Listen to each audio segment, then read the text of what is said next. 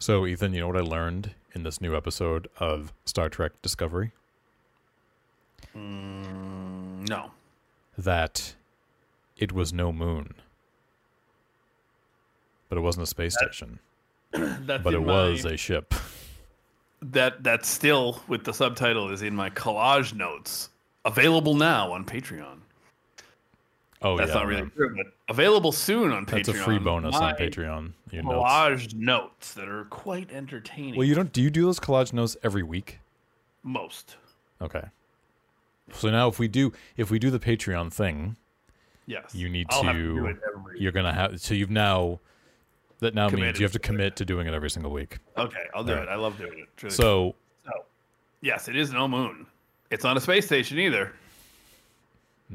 No, the first episode of the season was a space station. We are, of course, talking about the newest episode of Star Trek Discovery. Choose to live. And this week, interestingly, we have a new writer on board, Terri Hughes Burton. In, not only a new writer, but also a new co executive producer. And the director, a different director. The first two episodes were the same director. This one is Christopher J. Byrne, who actually I did not look for uh, Mr. Byrne, not to be confused with Mr. Burns. So I don't actually know jack shit about this guy. Have you noticed? So Yes. we joked about how there are so many producers on the show. Have you noticed that Sonequa Martin-Green is now a producer? Oh, that's yeah. I caught that No, at the beginning of the season, and I meant to bring that up. So she's now a producer. There's so Yeah, many that's- producers. I think you and I could be producers at this point. that's I think that's the kind of thing where it's a contractual thing and Yeah. essentially you own a piece piece of the show at that point and you make a lot more money. Yeah, that was the case with the new. I noticed that with the uh, the new Halloween films, they added Jamie Lee Curtis as a producer, so she gets a little piece of the back end now. But yes. Okay, so the director ooh, it directed an episode of Strange New Worlds, oh, very nice. but has Which we have not seen directed uh, the 12 Monkeys TV show, American Gods, Jupiter's Legacy, Clarice. I mean, despite how you may feel about the content of the shows, they're all very good looking shows. So, Hmm. very nice, very nice. But the writer, Terri Hughes Burton, has written for The 100 and Warrior Nun, which uh, fittingly, given that we have some Warrior Nuns in this episode, you know, what they say, right? What you know. I wonder if it had So, anything to do with uh, Sister Act. But uh, I, I'm impressed. I'm impressed with Terri.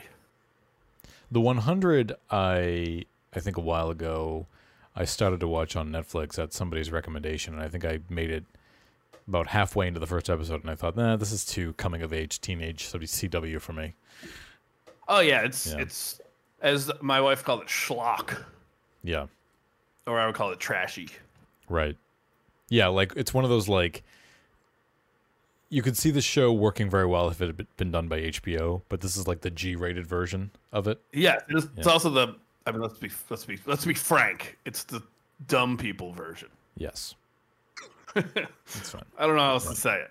You know, you get a thing on network TV, especially. So here's the thing. Here, let me tell you all a little bit about network TV. Okay,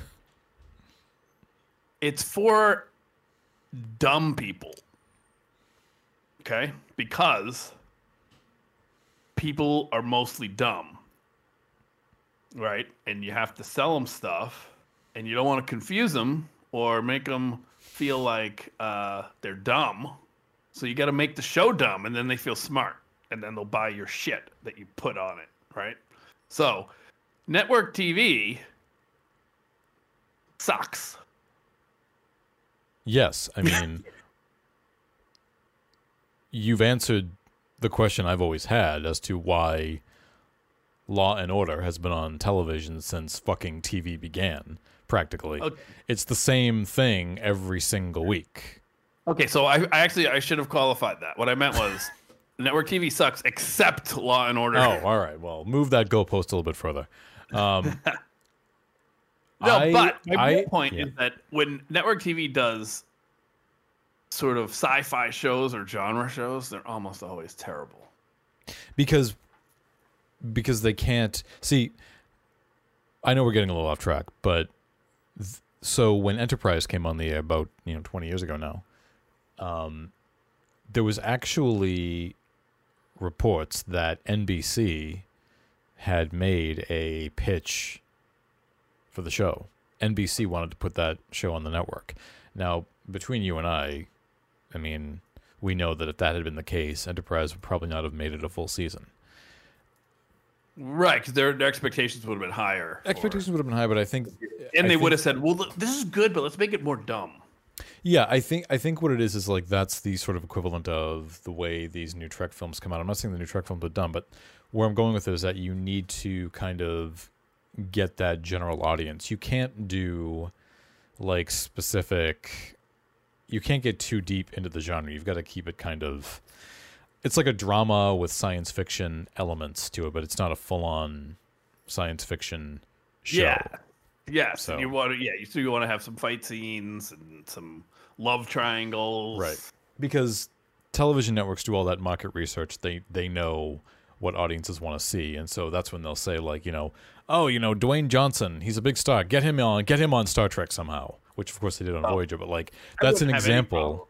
Dwayne Johnson on Star Trek. But again, you know, those things that that may be popular but don't clearly belong on a Star Trek show. Yeah. so, like, A can we get a love tries to- triangle in here? Yeah, like thing. I mean, and UPN did do that with Enterprise down the line, but um, yeah, I mean, it's. I mean, UPN was a network, so yeah, Yeah. And you know, there's always exceptions to these things. And it's those shows like Lost or something. it's when the show's a big hit, then they kind of, in a way, call the shots, and the network can't really because you know when you're dealing with a show Right. like Lost, which I think may have been the last have network love triangles. to be fair. I think Lost may have been the last network show I actually watched, to tell you the truth. Um, because when you have a show like that, and you remember how what a big hit that show was, if the network suggests something and they don't want to do it, you know, because it was such a big such a big hit, they could, be, you know, that they could be like, you know, we'll just go to another network. I'm sure they'll be happy to Yeah. to take Yeah. us. And, so and in that show, clearly they got it through because they kept it sort of a simple premise and then they complicated it and made it weirder and weirder as it went. yeah, Once it was successful, it's like they, they it's got funny. out of their way because It's- they were making money. it's funny you mention like sci-fi shows on a network because I do remember when Lost came on. In the first, I mean, the show now is considered to be a science fiction show, but not at the beginning. I mean, in the first season, it was just a regular sort of drama.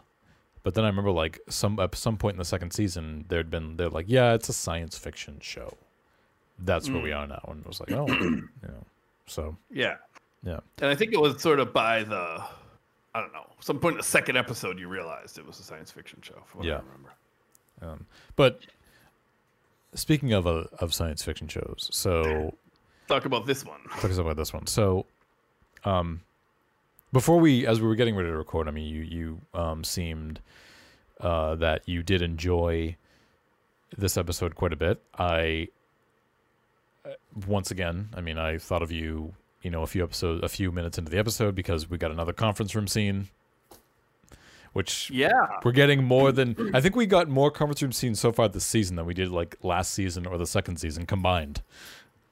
Right, and just they're just handling the um, dispensation of information so much better Yeah, than they Because- than, than they ever have since this first season. I mean, particularly in the ones that we've seen this season, um, especially this one that we saw most recently. Um, like as an audience member, like I felt like I was sitting at that table, and I felt like I, I mean, I was being briefed on what was going on because you you didn't really have somebody asking the questions, but they were just but they were laying everything out and explaining everything, Yes. which was which And- was which worked great. and also br- discussing it as well. This is what we're thinking, Right. but we're not sure. Instead of just someone walking in and declaring, "This is what's happening." We've not seen any of that really so far. So yeah, No, it's been great. yeah, and also I think big picture, um, I can't call it a um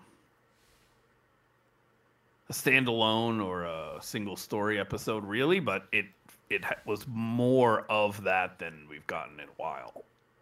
yeah. I I I remember reading something um, sometime back in the summer, I believe, where um, Michelle Paradise, your favorite person, um, who you write fan letters to all the time, um, had said that the upcoming season, the upcoming season was going to be. She was calling it like a bit of a hybrid of like episodic storytelling, as well as um, arc based storytelling.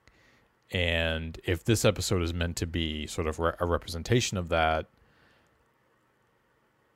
I thought it worked. O- I thought it worked fine. I mean, there was definitely a lot going on in this episode, um, but it was okay because I, f- I was interested in everything that was going on. I was invested in everything that was going on, and I felt like the pacing was good, and the time split between all these storylines was good. So that's sort of my overall impression of it. Yeah, I think that we had a a, a compelling story, the sort of the main story, and we had you know service to the ongoing storylines that worked and was clear and direct and uh, I really am impressed and I I hope that perhaps this Terri Hughes Burton is really um, Yeah. kicking some ass over there and getting peop- people in shape because we know Paradise is not doing it. Um, so one thing that we're getting that I was not expecting to get much of is we're still getting some of the delivering dilithium to planets. I mean, in this case, it was a ship that we'd never seen before, a very great looking starship, by the way. Um, so we're still getting a little bit of that, but of course, that's just the mechanism to get the sort of situation of the week set up. Yes, But which I- how great was it to see Starfleet people just doing Starfleet stuff? Right, Even though it only lasted about 15 seconds before right, there were space nuns right, samurai swording it up. right. It's Qowat. It's the it's the Qowat Milat. Yeah. Well, my my main concern. This was what I was worried about when that opening tease happened. Was when they beamed in and they started attacking everybody, and they said, "I need your dilithium," and I thought. Oh my god, is this going to be the weak villain of the season? Is this another Osyraa? What is this? Right? Um, Yes. who is this person? Is this just going to be another mustache twirling villain? Because we need a mustache twirling villain. We need a we need a bad guy. Is that who this is? Um, very relieved to find out that was not the case. Right. Yes. Uh, w- that makes me think. Wouldn't it have been great if Osyraa had been handled in one episode? Yeah, I mean, I, I think that if you just if you proper again, it's really just about properly setting it up, properly developing it, and as we have said, demonstrating what the threat of this person or thing is. And so far in this season, they've done that with the gravitational anomaly. And So- with this, this, um, this lady, Yeah. you know, saw her. Okay, she can beam aboard a Federation ship without any problem. Mm-hmm. She is. She can fight people that have phasers with a sword without any problem. Right. She's willing to kill. Right. Like, boom! You told me everything I need to know about her right Mhm. away, Right. and Right. I am concerned. You know. Well, and it's obviously developed into that in that uh, you know again we're briefed in that in the conference room scene Mm-hmm. of who this person is, Yeah. what their connections are, because Michael Burnham's mother obviously makes a you know reappears um, as uh, the Qowat Milat, which I'm just you know I will say first off that I feel really good about how this show is really tying it's tying into Picard and using these Qowat Milat who were introduced on Picard and like Discovery is really taking them and developing them. So I, I just think sort of on a on a on a fanboy level, I like seeing that that interaction between the two shows that way that they're sharing um sharing those things. I not to say that I was expecting them not to say that I was expecting them to use them a lot or maybe not so much. They're definitely using them more than I thought they would. I thought when they we saw them in unification last season that would kind of be it. Maybe we'd see them again sort of, but they've definitely brought them back more than I thought they would bring them back. Right, and what a what a good use here, particularly since it set up a great situation where it was not our standard. We're gonna, you know, we're gonna gunfight, laser fight the the villain into Right. submission. Right. So, but it begins with, as I was saying, this ship that's delivering dilithium to a planet, and of course the Qowat Milat beam aboard. They get into a fi- into a fight with the Starfleet members on board, and they take some dilithium. We smash cut to our conference room scene where they're discussing the situation, and of course Michael's mother makes a return. So the the sort of main thrust of this episode is going to be hunting down this um, mysterious woman who uh, Michael's mother has some connections to, but we're given we're we're given a lot of information sort of up front. So we're all so I'm so we're all on the same page as everybody, which Yeah, I felt good about because when you do that kind of thing, I'm following the plot very easily. yes, Which and the best thing too is we saw it, and then it was told to us. yes, So I can imagine last season we would just hear about this scary lady, but we would never see her. Well, and it was it was it was brought in as sort of a mysterious as a mysterious person, but it didn't remain a mystery for too long because we got more information in the next scene, right? Yeah. So, yeah, And then the the and of course in this part was the first thing and I just you know a little tinge of like oh but of course Michael is put on the team to bring in and my and Tilly. So my first thought was don't they have security officers in Starfleet? In in the few in at this point? Because that's one thing I we never really seem to see. it's so like t- it's just so random when it comes to that because sometimes they have them sometimes they don't. It's just it, it's whatever the plot is dictating whatever how much drama is needed kind of dictates. So that's kind of i, I just kind of file that away as like oh it's real world versus it's like real world television versus how a fictional world functions right it's just yeah but Yeah, I, I see what you mean yeah There. And the, but then we we found out the reason uh, by the end why Tilly was there, Hmm. which made it worse rather than better. right right Because we found out that Saru thought that she needed to step out of her comfort zone and get some new experiences. Yeah, I mean, we we saw Saru suggesting it to Michael beforehand, Yes, but, but it was because he had seen her trying to eat her cheese or whatever, and she was sad. right. I mean, to be fa- to be and to be fair in that scene with Tilly, where she thought the mac and cheese was gross, I thought I thought to myself, well, that mac and cheese does look kind of nasty, though. I don't think I because it was like spongy when she was like reaching into the Oh, yeah. bowl. I'm like, that looks. I'm like, that looks awful. Yeah. That looks terrible. So, and the thing is, I did, I liked that aspect of it.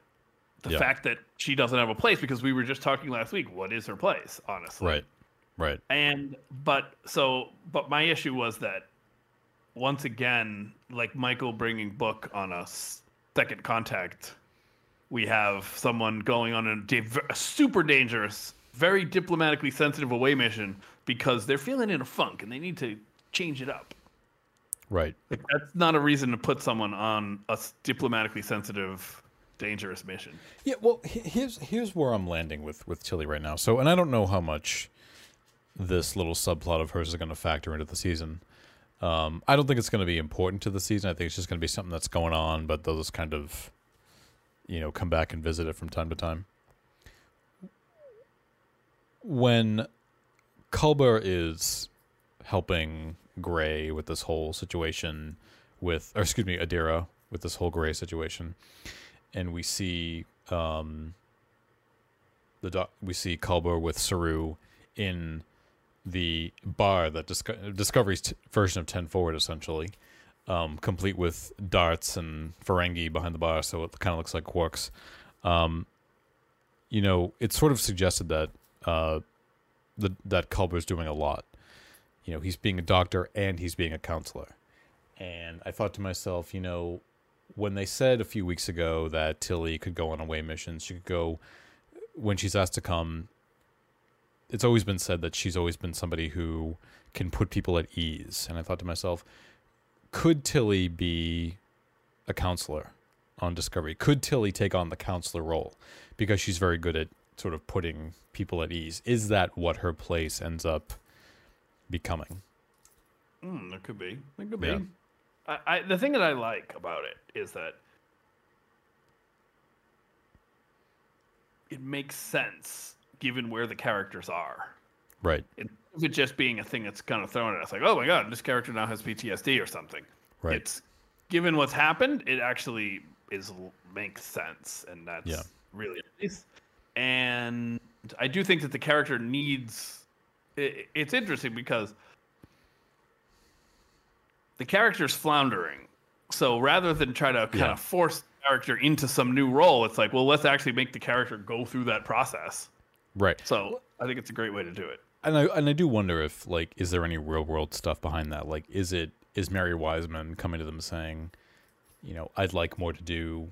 Is there anything can I can my character have, you know, is there something more that my character can do because you know, don't forget she was um initially in the Starfleet command program. That all obviously all kind of went to hell when they got thrown into the future and she didn't really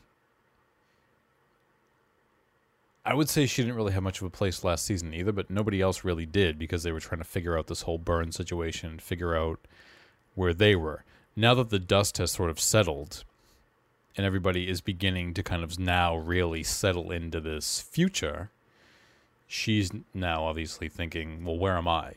Right? Because again, you know, we were talking about how the different places she used to be in. She used to be buddy buddy with Michael. I mean, I guess they still kind of are, but it's it's different now. Um, She was also, you know, science doing sciency things with Stamets, but now And Stamets she's been doing more of that this season, which I liked. That Yeah. she was involved in investigating the gravity well. yeah. Um, but that but And she her was in command. her place with Stamets was seemed like it was sort of replaced with Adira in some way.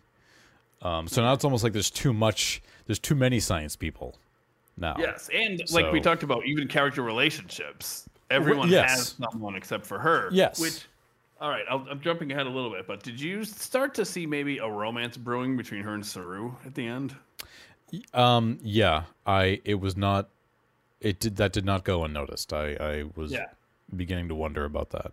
Yeah. And it's not because, you know, normally in Star Trek you wouldn't even think about that, but this show has a lot of romances, so yeah. it's on my brain. I, I I'm against romances. I'm against forced romances. I'm, I'm against most romances in shows. I mean, it depends on the show. This kind of show, I- I'm not really I- into it. I think romances to me don't work because the people who write them think that we think it's compelling or interesting when it's not. Yeah, like we're dying for it. Yeah. Well, I want to see the characters I like. Well, it was No, it was the Saru case with it was the case going as far back as even as like Enterprise. I mean, people wanted. I remember fan, people wanted to see Trip and T'Pol together. I didn't. I, I saw nothing. I saw nothing about them that seemed like they would be good together. No, Not at all. Yeah, no, Yeah. no, no.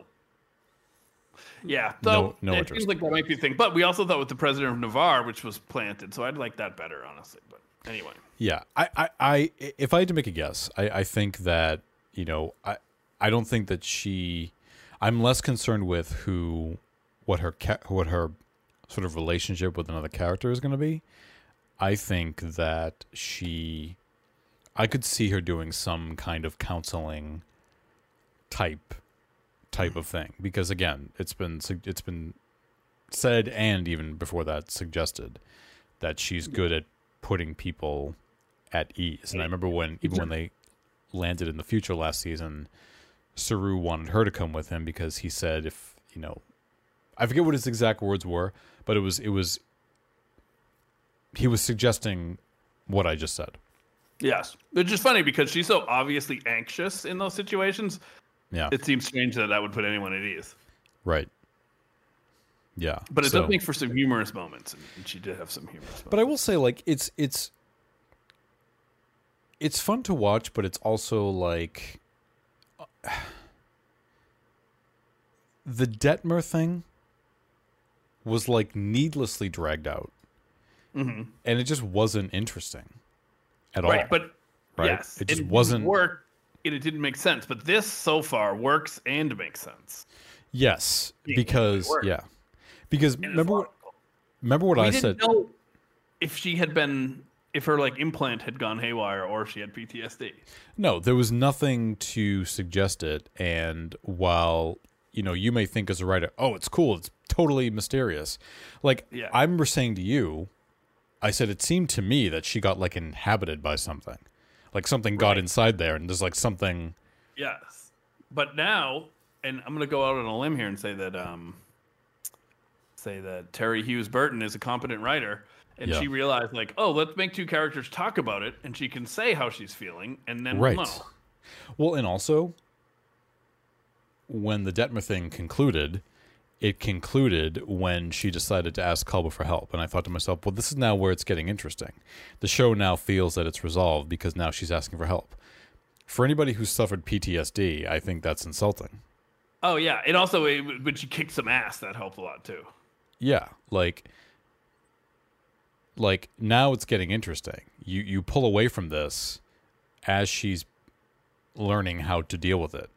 Yeah, so it, it seemed like they might be going for a do over this season. They're like, we'll Yeah. handle mental health better this season with Tilly. Right. Yeah. So Which, that's fine. Yeah, and again, to your point, it makes sense. I mean, Detmer's didn't make much sense because she just kind of hit her head and was just kind of like out of sorts. And that's when I thought to myself, I, I mean, I know there are different forms of PTSD, but uh, to me, it's like a blow to the head, and it seems like something is. Yeah, I thought her eye got messed up, or like you said, she got inhabited by something. Yeah, It wasn't clear. it wasn't. Yeah, it wasn't. It was not.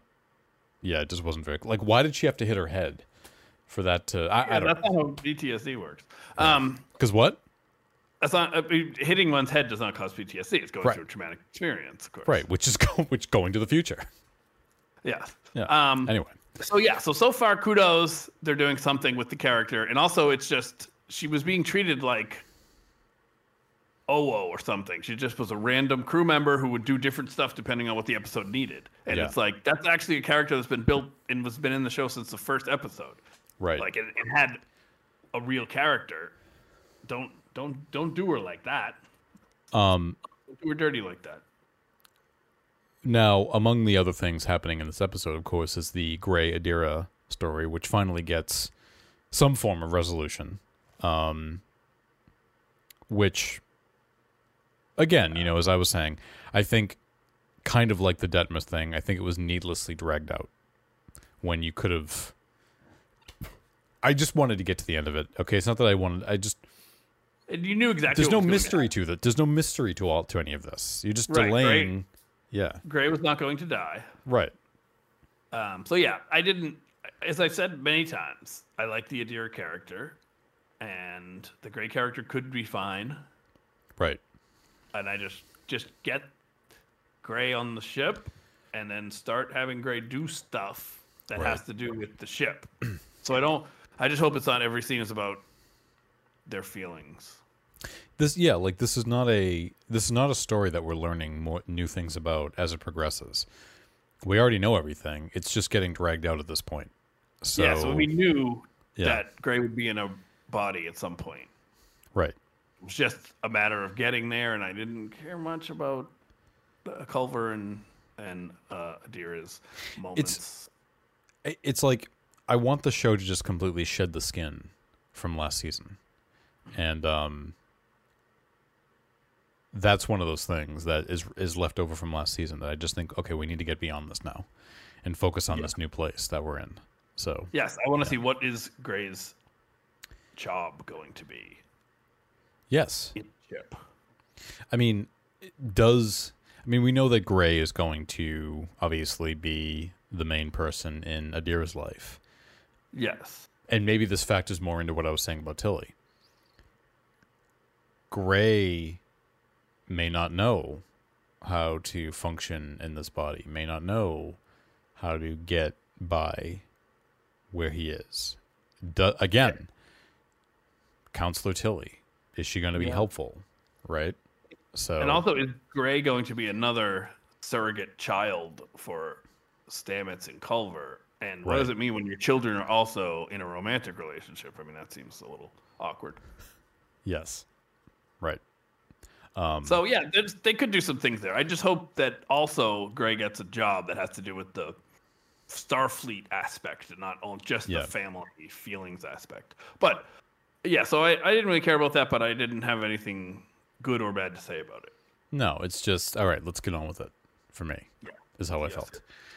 Um, we also did get a little bit more of an update on what's going on with the anomaly. We didn't see the anomaly this week, but we got some more inform. We well, we didn't actually get any more information on the anomaly. Really, I mean, we did, but it didn't. It didn't. We didn't. It didn't progress much in terms of like learning anything new about it. We just learned more stuff about what it wasn't. Yeah, which actually, like I said, I want to be taken along for the ride in the process. So I thought that was great because, Yeah. um, you know, we got to see, hey, I have a theory that makes sense, and the process to get to uh, find that information, which was, and brought us Right. back to the to the Ni'Var Science Council, which is always kind of fun. it's and again you know they did the star trek thing where they go to the they go there the Vul- you know the vulcans are just being the Vul- you know vulcan about it Yeah, having no But- social skill. but i i liked the whole um aspect of the Ni'Varian president doing a mind meld with Book to get that information i thought that was a very good star trek touch to the episode Yeah. Yeah I, I agree. I my liked it a lot. disappointment comes in that they didn't really learn anything. There was no progression really. Like it was sort of like it was a waste. But I don't think so. I think it's, you learn as you go, right? Yeah. It, It, yeah, and it also it, it deepened the mystery. It deepened the mystery. I mean, I think because I was hoping like, oh, we, you know, not to say that I thought there was going to be anything huge revealed, but are we going to get any new information? And I guess, I mean, I guess we did get new information. Again, it was what we learned what it is not. We we've sort of eliminated something that it could be. Yeah. So we also learned that Stamets, you know, who is the best science person we know on the show, is totally stumped. Right. Like one theory, his one theory, didn't pan out. So we Right. know that the, the that's what I mean by the deepening of the mystery is it's it's um really stumping them. Yeah. And it also doesn't fit with any science that they know. what what I sort of had been hoping for was that, you know, even though the mind meld didn't reveal what Stamets had hoped it would, like had Stamets thought, would we have discovered something different? Like, oh, right. it's oh, not yeah, they would have noticed. in the mind. I was like, oh, wait a minute, what is that? And then you know they they see Is that something. that- Osyraa ship in the background? yeah, like something something like that. Um, Yeah. but no, you put it in a good way. I mean, the mystery just deepens, really. Yeah. So- the, the the only aspect that I didn't like about that was the fact that, and I don't. I think I'm starting to think that this is just a character um, trait of Stamets, but Stamets uh, got to learn to stay out of people's business a little bit. Tell me more. You know. So when he was.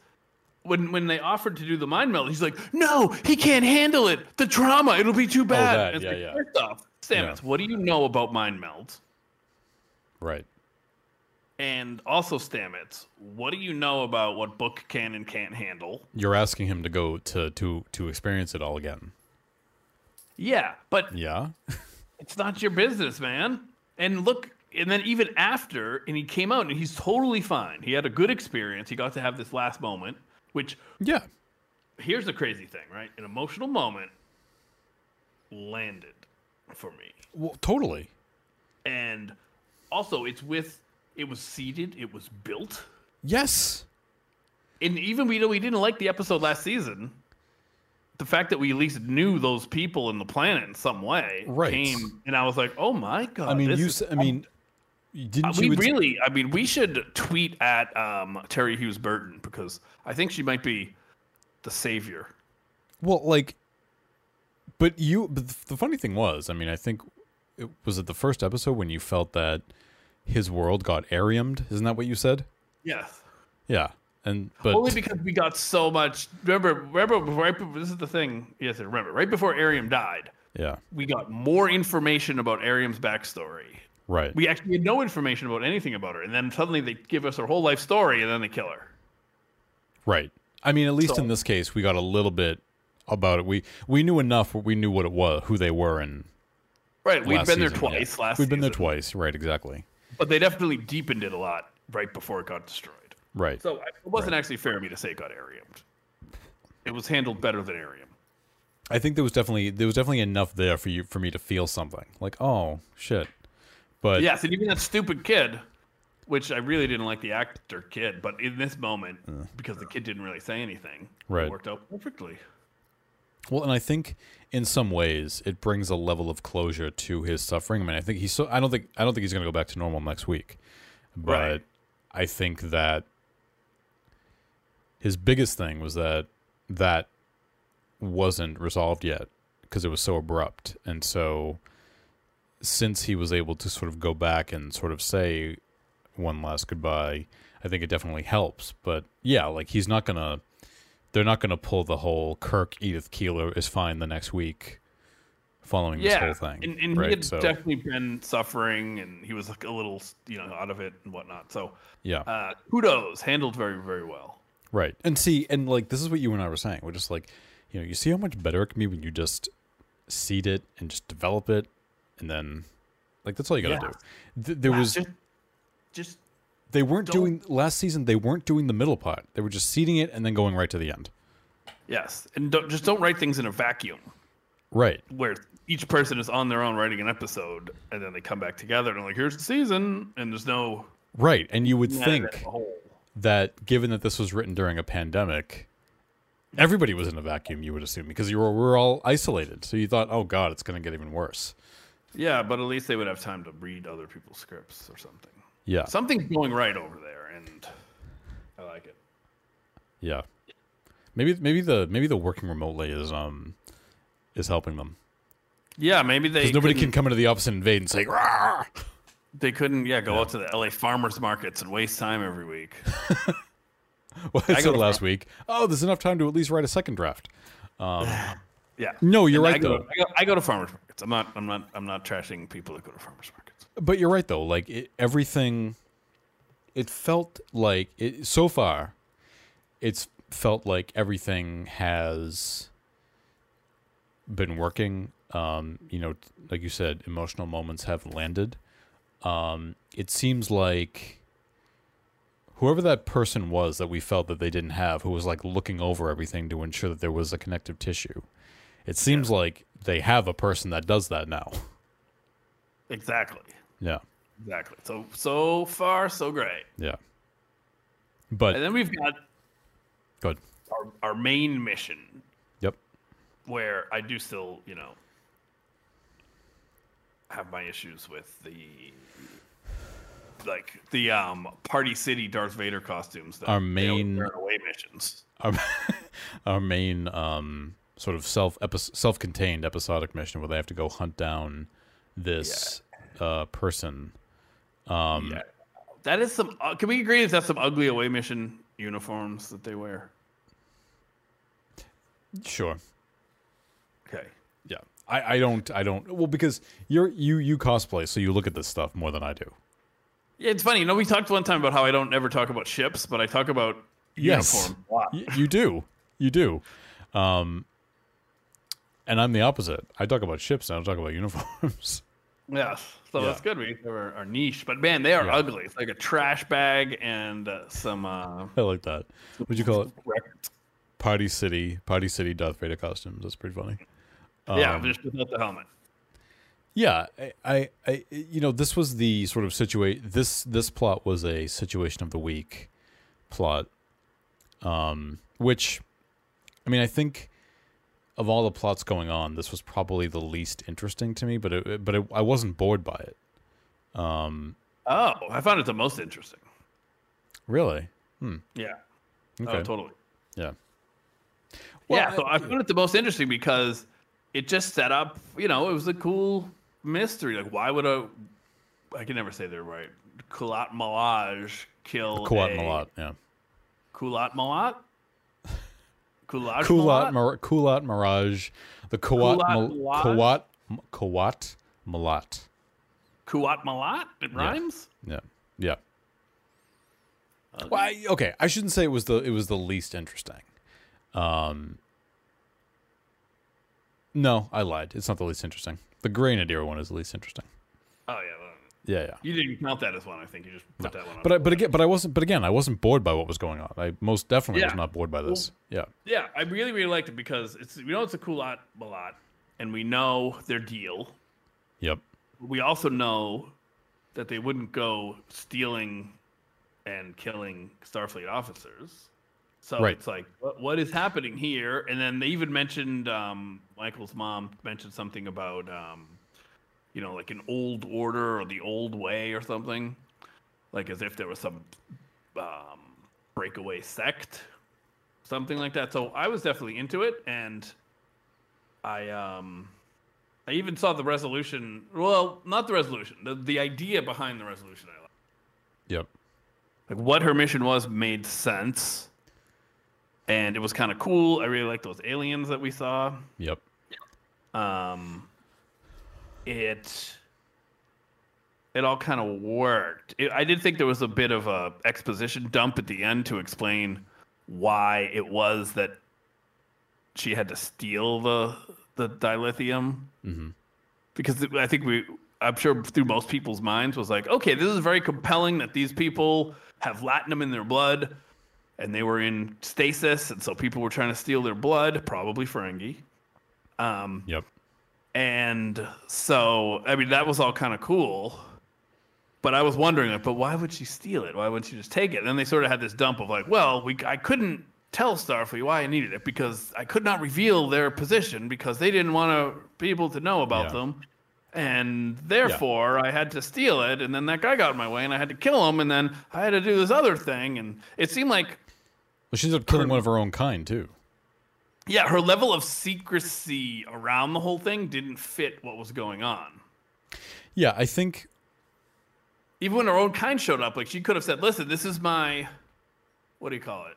My path. Lost cause, Yeah, my and path. I have to do it." Yeah, and you could have asked them for help. So it, it- that didn't make a whole lot of sense, but I was able to put it, was- aside. I think the I think the path that she was on was just weird to me. Like I I I, I will admit I haven't watched season one of Picard in quite some time, so I don't recall how much of the Qowat Milat is revealed in this sense, right? Like them choosing a path, and I, I don't remember if they even get into that.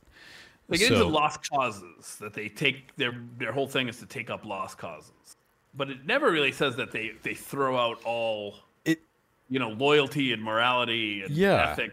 I so I think when it was when I think the reveal was a little, was a was a bit of a not really a letdown, but just kind of like oh that's all it is, I I guess I guess I thought it was going to be something bigger than that. Yeah, the reason she was killing was bad. I like the reason that Yeah. she was stealing the dilithium. Yeah,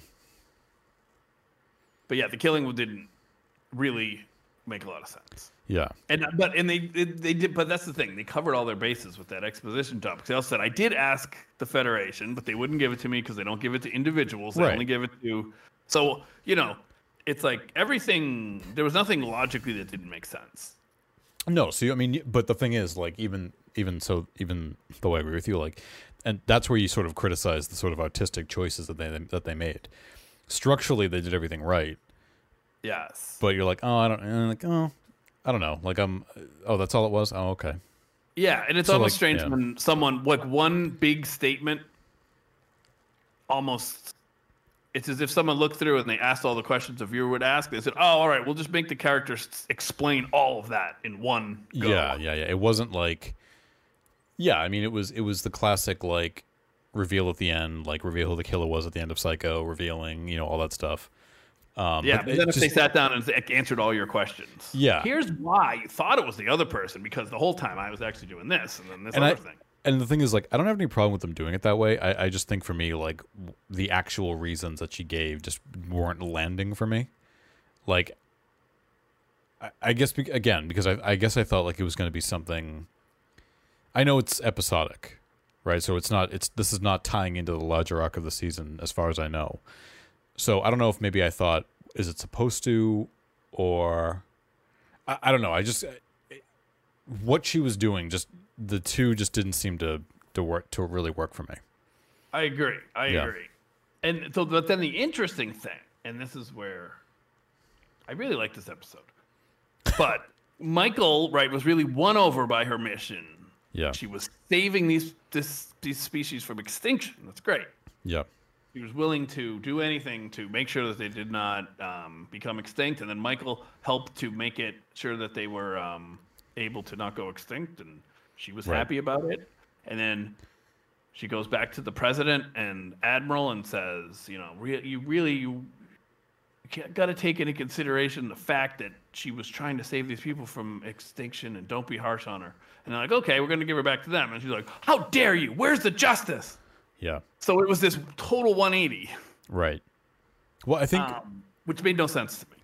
But you, you make a good point with the whole they covered all their bases because they seem to be answering questions that we might we might have asked. So you know, even though even though we're not seeing, we're sort of updated on the gravitational ano- on the on the on the anomaly this week, but we're not seeing any any of it. I like that they at least address that by saying they they address it twice. They address it early in the early in the early part of the episode with the with a Ni'Varian president says, you know, so far, this is not threatening any star systems, but that could change. Yep. And then Tilly, I forget what her exact line was, but she's like, you know, if the anomaly comes this way, they'll at least be able to get away. So, like, mm. because you think to yourself, like, well, that anomaly's out there. Is this going to, is this going to threaten anything? But then, you know, Tilly, of course, says, well, in case it does, they can do, you know, ex- Yeah. they can get back on their ship and get out of here. Yeah. Right. So, They yeah. covered everything. Yeah, yeah. So, um, but given the episodic nature of it, I mean, I don't, I don't know that I would have necessarily wondered what would have happened if the anomaly came by, but um, Look at that. And that was another reason that she had to steal the dilithium because it was urgent that she get it because the anomaly could come at any moment. right, right, So everything was wrapped up in a neat bow. But I really want to hear what you think of the fact that Michael asked them for leniency and then complained that justice wouldn't be served. I, I, don't know. Okay. I I, think it's know. a wild swing of the Michael character. That It's a swing, is that what we said? a swing, yeah, Yeah. right. So you know how she's over here, then she's over here, then she's over here. And like, Yeah, what the hell yeah. does she want? And is it the inconsistency of the writing, or is it the character? Yeah, I don't know. I don't, I don't get what. I, I just didn't. It just made absolutely no sense. She Yeah, had this beautiful moment of like, look at the great thing we did. We saved these people. Her mission was so good. And then, you can't be okay with this, can you, Admiral? Um, well, I mean, this, this doesn't answer the question at all, but I mean, I do like that Michael was not really center stage this this episode. Um, I mean, she obviously, you know, she's in the main story they told this this episode, but I feel like pl- pretty much the entire cast was allowed to shine in this episode. Like everybody seemed to have a decent amount to do that was more or less split not not like evenly, but um, enough across the entire cast that they all made a substantial contribution to the episode. So, um, I mean, there was that much to it that I could that I can say. Um, I think Yes. Actually, I do have a funny note on that. So Michael be, not being the center of it, Yeah. when they're watching the the species and they're whatever flying off and they're saved, Yeah, yeah. everything's great. And Tilly turns and says, "It's the path they were meant to be on. You gave them that to Michael." And Michael looks at Tilly and says, "We gave them that." What about the lady who gave up her entire life to it killed people to right. do it? She She's standing it. right behind you. You guys are gonna take credit for this because you swooped in at the last minute. That was that was messed up. That Yeah. was messed. taking credit. That that's a you know that's a that's a that's a Seinfeld moment of George. You know somebody else getting credit for the salad that George got Elaine. right. That's that's what uh that's what this is. No, I, I yeah I can see that. I can see that. That was cold blooded. That was cold blooded. And when Yeah. she said we, she could have meant we, including the lady behind them. But I mean, Right. well, Lady Behind Me did ninety percent of it, and you guys came in and helped a little bit with the last ten percent. Yeah, you just you just ensured that what she did was successful, but you didn't you didn't do now anything you're gonna arrest that. her and demand that they give her harsh treatment to get justice. Yeah, Mike- I, I, yeah, I can I can understand that. Yeah, Michael's Michael's a big mess. That's all. but no, I mean I think it's um I mean I think the season's been off to a fairly solid start. Um, I'm and I'm just hoping that they continue um this sort of I would say upward trajectory because I just feel like every episode is um been getting better, but they're just they're making these. It seems to me that they're just making these small adjustments that um are really helping the show. I mean, yeah, all you got to do is just provide context or you know develop something, seed it, develop it, and then just go through with it. Like and and um, so far the show's doing it quite well. So Totally agree. Totally agree. And you know, I'm only critical because I don't want to fall into the false feeling of it's not making the same exact mistake, so it's great yeah, because it's still got some little things. But the things that are working well, which I never thought would be the things, are the especially the emotional moments. There was the one with Book, and then there was the scene with Tilly and Michael's mom, where they were hmm. talking about the oh, meaning. Oh, yeah, yeah, yeah. So Yes. choose to live, and she said, "Well, it's actually part of a larger phrase, which is the path you are on is over. Choose to live." yes, And it was interesting because, uh, I mean, you know how I love a nice theme in an episode. right, And it definitely spoke to what Book was going through, right? He suffered a tragedy. So that whole path he was on is over. His whole life with his family and his planet is over. So now what are you going to do? Are you going to are you going to wallow in the sorrow of it or are you going to choose to live and move on? And Tilly is facing the, the same situation where you know she's in the future her her career path is gone so what is she going to do is she going to wallow in it or is she going to choose to live take a new Right. a new path so that really landed for me and also like they were doing something that right, a theme kind of touched on every storyline and as i say it i realize that even the storyline with gray that same theme is at play yes. whoa Yeah, I was gonna come in and say that to you. Like it, that also this all that's what I was exactly what I was gonna say. Like this whole theme that you're talking about seems to be. It's not just on the nose Qowat Milat you know, sort of methodology as it was, but this is applying to everything that this every plot that this episode is um, speaking yeah. to. So you do a theme. so well, I mean, so it wasn't just it wasn't just a Qowat theme right but it was a theme for everybody. So it's like you know, well done, writer. Oh yeah, really well Terri done. Hughes Burton. Yeah. Oh man, is she on Twitter? Yeah, let's get her, on- let's get them on the show, right? Um, yeah, I mean, whether that was you know premeditated, whether that was planned or just by, nevertheless, I mean, nevertheless, like just really, really, um, you know, well done in that respect. So, well, right, but I mean, but when you when we when we say it in that way, I mean that that's a that's a that's a that's a classic way of putting together a of constructing a Star Trek episode, having parallel stories in an episode, but they're all acclimated to the same theme. Yeah, I mean that's that's how you do it. That's how Yeah. you do a theme, and it's not that easy to do. It's not that hard to do either, but it's not that easy to do because you uh, that you have to think through each storyline, and it's just it's not something we've seen the show do, Right. uh, since maybe the first season, and and boy, it's nice to see.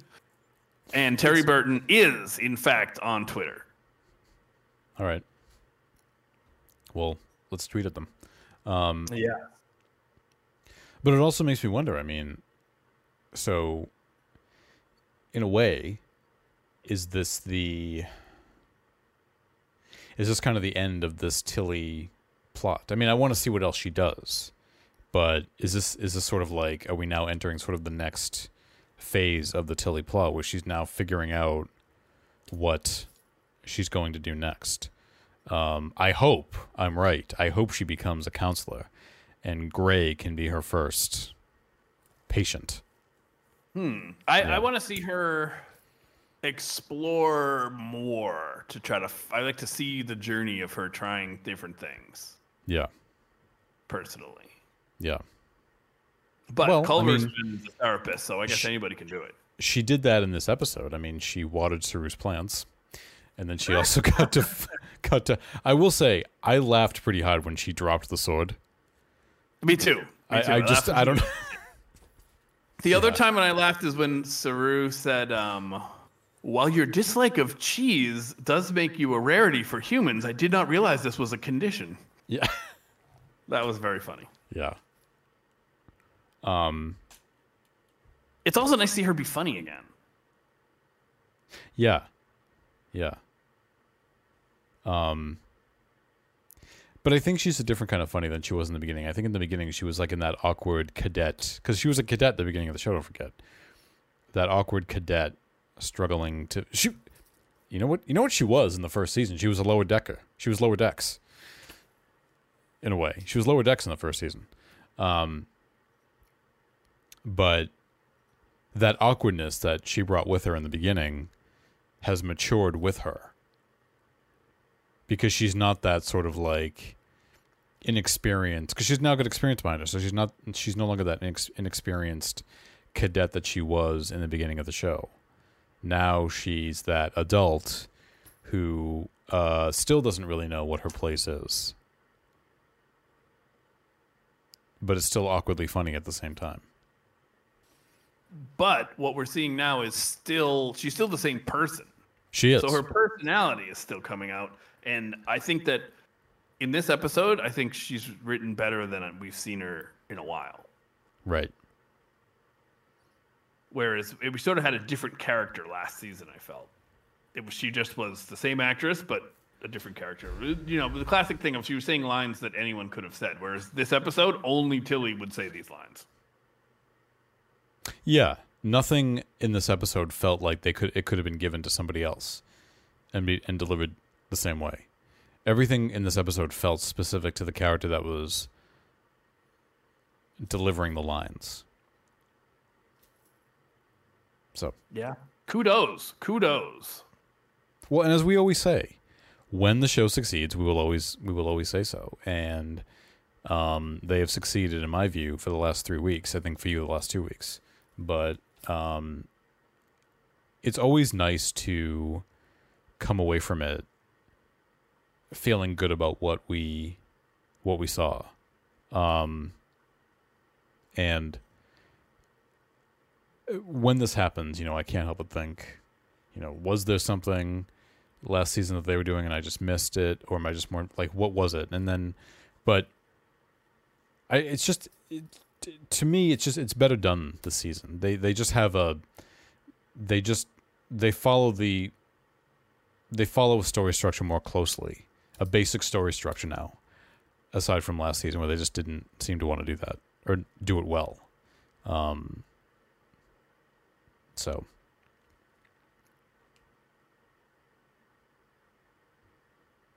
Yeah, I got nothing else to say. Well, then that means we can end on end on this note.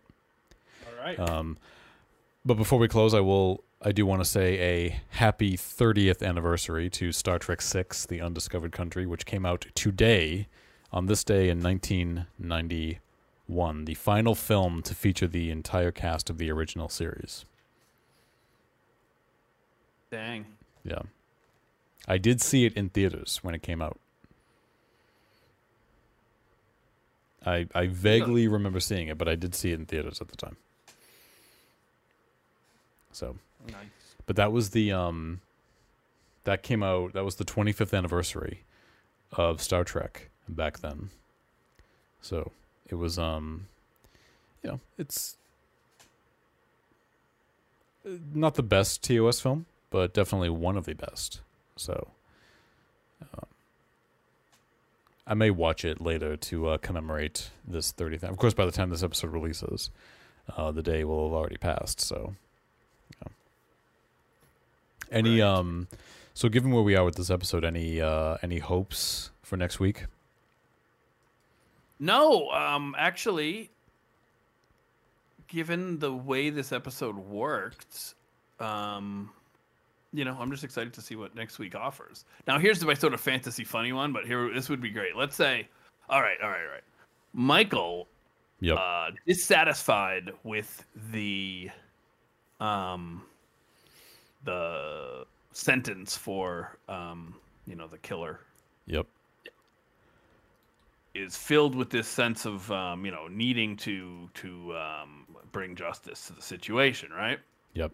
So they're out on a routine patrol. Maybe they're near the place where that happened, and a Ferengi ship shows up to try to get more blood out of the Latinum, and she says, "These are the bastards that were doing that." And then she goes to war with the Ferengi to take them down for stealing the blood of those people. Mm. Yep. So you can reach out to us on In Star Trek We Trust podcast on Instagram and on Twitter at Star Trek We Trust.